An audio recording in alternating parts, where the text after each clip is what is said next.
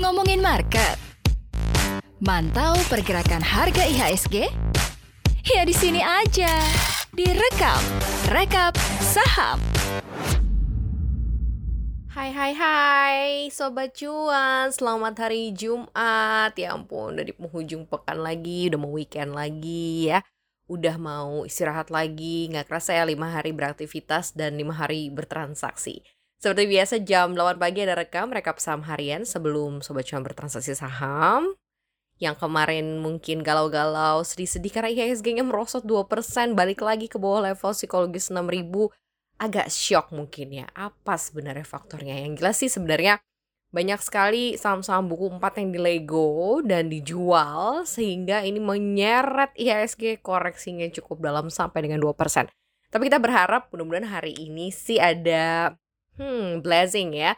Ada berkat lah ya karena kan hari Jumat mudah-mudahan ada hadiah juga buat sobat cuan sebelum malam mingguan, sebelum weekendan. Yang jelas kita akan lihat ya nanti apa-apa saja menjadi fokus dan juga poin yang masuk dalam radar rekam hari ini. Kita ke informasi yang pertama. Jadi pada perdagangan kemarin banking ini memang asik dijual oleh asingnya. Kayak BRI ini anjloknya 4,42 persen ke 3890 per saham. Kemudian BNI juga amblesnya 3,69 persen. Sama juga dengan BCA yang turun 0,53 persen. Jadi sebenarnya ada yang bikin galau secara keseluruhan ini karena risalah The Fed yang dirilis di um, malam kemarinnya ini menunjukkan peluang tapering atau pengurangan pembelian aset oleh The Fed di tahun ini sebab inflasi dikatakan sudah sampai mencapai target dan juga pemulihan pasar tenaga kerja juga hampir sesuai dengan ekspektasi. Meski demikian, risalah tersebut juga menunjukkan beberapa anggota FOMC yang memilih untuk melakukan tapering di awal tahun depan. Kalau kita lihat nilai quantitative easing saat ini sebesar 120 miliar US dollar per bulan dengan rincian 80 miliar US dollar untuk pembelian obligasi pemerintah Treasury dan juga 40 miliar US dollar untuk efek beragun aset KPR Mortgage Back Security atau MBS. Dan dalam survei terbaru, The Fed ini akan mengurangi pembelian Treasury sebesar 10 miliar US dollar dan MBS sebesar 5 miliar US dollar. Dan dari dalam negeri, kita tahu ya, Bank Indonesia pun juga ke kemarin juga baru saja rilis dan ini juga bisa menjadi salah satu uh, faktor juga nih kenapa merosotnya cukup dalam uh, indeks harga saham gabungan. Tapi secara keseluruhan memang momok dari hantu tapering kemudian juga US Treasury yang masih bikin worry ini masih menjadi PR yang besar. Jadi harus ada kebijakan moneter atau mungkin kebijakan yang lebih strategis yang harus dilakukan oleh pemerintah ya. Tapi kita akan lihat dan tunggu nanti akan seperti apa nih satu dua hari mendatang atau di pekan depan. Kita akan bahas selanjutnya. Next.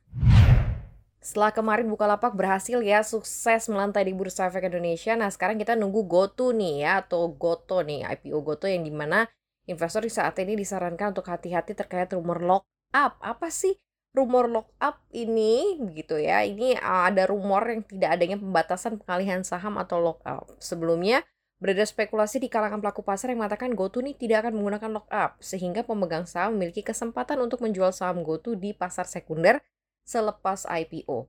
Nila Marita, Chief Corporate Affairs Gojek ini mengatakan bahwa informasi dari sumber selain GoTo ini belum tentu akurat kebenarannya dan harus dipandang sebagai asumsi dan spekulasi. Dia juga menghimbau agar pelaku pasar sebaiknya berhati-hati dengan rumor yang beredar. Informasi resmi tentang GoTo yang berkaitan dengan aktivitas perusahaan hanya dapat diberikan secara resmi oleh perusahaan. Dan GoTo sendiri pun juga tidak bertanggung jawab ya terhadap informasi dari sumber mana pun yang bukan merupakan informasi resmi yang dikeluarkan oleh perusahaan. Jadi diingatkan untuk para investor, kalau ada rumor-rumor mungkin harus di cross check lagi seperti apa ya. Dan ini mungkin bisa agak-agak diabaikan ya kalau menurut beberapa analis nih mengatakan bahwa kecermatan investor ini sangat diperlukan khususnya para investor retail dari kalangan-kalangan pemula. Cek dulu katanya faktanya seperti apa dan juga ini paling penting sebenarnya investor melakukan manajemen resiko, mengetahui dasar-dasar peraturan pasar modal serta mempelajari fundamental bisnis untuk menilai suatu informasi yang ada di pasar. Apa pun itu kan kita nunggu ya, GoTo ini juga untuk melantai. Dan seperti apa nanti responnya, ya kita tunggu aja juga. Sama seperti emiten Bukalapak juga, yang sudah beberapa pekan ini ada di bursa kan semuanya di-adjust oleh pasar. Begitu juga dengan GoTo. Oke, Sobat Cuan, kita ke info selanjutnya. Next.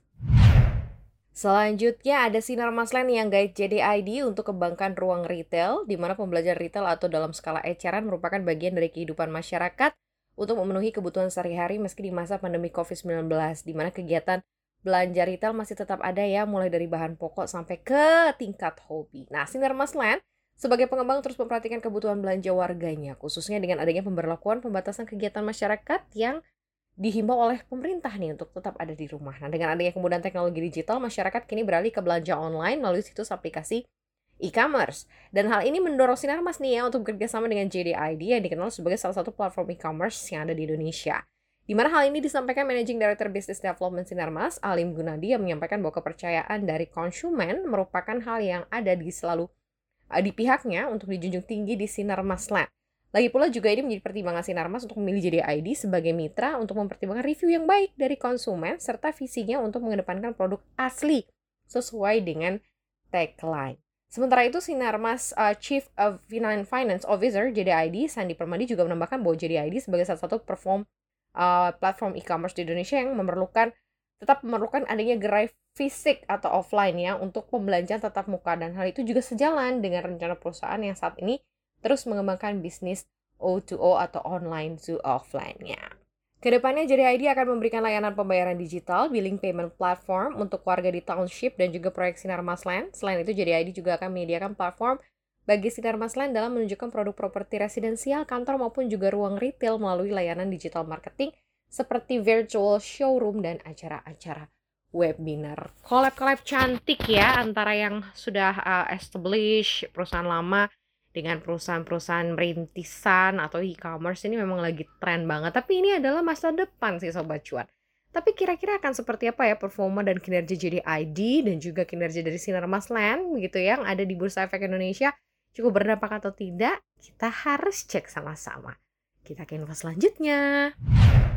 Jangan lupa nih Sobat Cuan untuk daftar kelas investasi pasar modal gratis. Banyak hadiahnya ya. CNBC Indonesia menggelar kelas bagi para peserta kalangan mahasiswa dan umum yang membahas investasi aman di pasar modal. Catat tanggalnya 24 Agustus 2021 pada pukul 13 waktu Indonesia Barat sampai pukul 15 mengambil tema cerdas investasi di pasar modal di mana akan menghadirkan special guest khusus yang pastinya akan memberikan masukan dan juga pencerahan.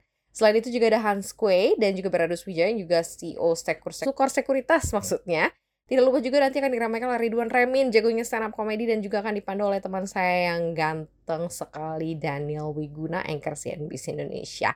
Hadiahnya ada pastinya, e-sertifikat ada, jadi nggak sia-sia ikut kelas belajar, tambah ilmu, tambah cuan pastinya ya. Jangan lupa daftarkan diri Sobat Cuan sekarang. Oke Sobat Cuan, thank you banget ya udah dengerin Maria Katarina pagi hari ini direkam rekap saham harian. Sebelum Sobat Cuan bertransaksi saham, jangan lupa hari ini baca doa dulu ya mudah-mudahan nggak anjlok tapi kalau anjlok sih kalau ada harga-harga diskon sih boleh aja sih diambil ya yang pasti tetap semangat jangan lupa dengerin kita terus di Spotify, Apple Podcast, Apple Podcast dan juga Google Podcast. Follow aku di Instagram kita gampang banget follow aja di @cuap underscore cuan dan juga jangan lupa untuk subscribe YouTube channel kita ya di cuap cuap cuan. Pokoknya support dari sobat cuan yang luar biasa yang selalu aku cintai ini akan selalu membawakan berkat untuk kita semua. Amin. Jangan lupa ya hari ini hari Jumat nanti ada IG Live bareng Kevas Evanders juga dan Axis in Axis tetap di podcast cuap cuap cuan. Thank you ya sobat cuan. Bye. I love you.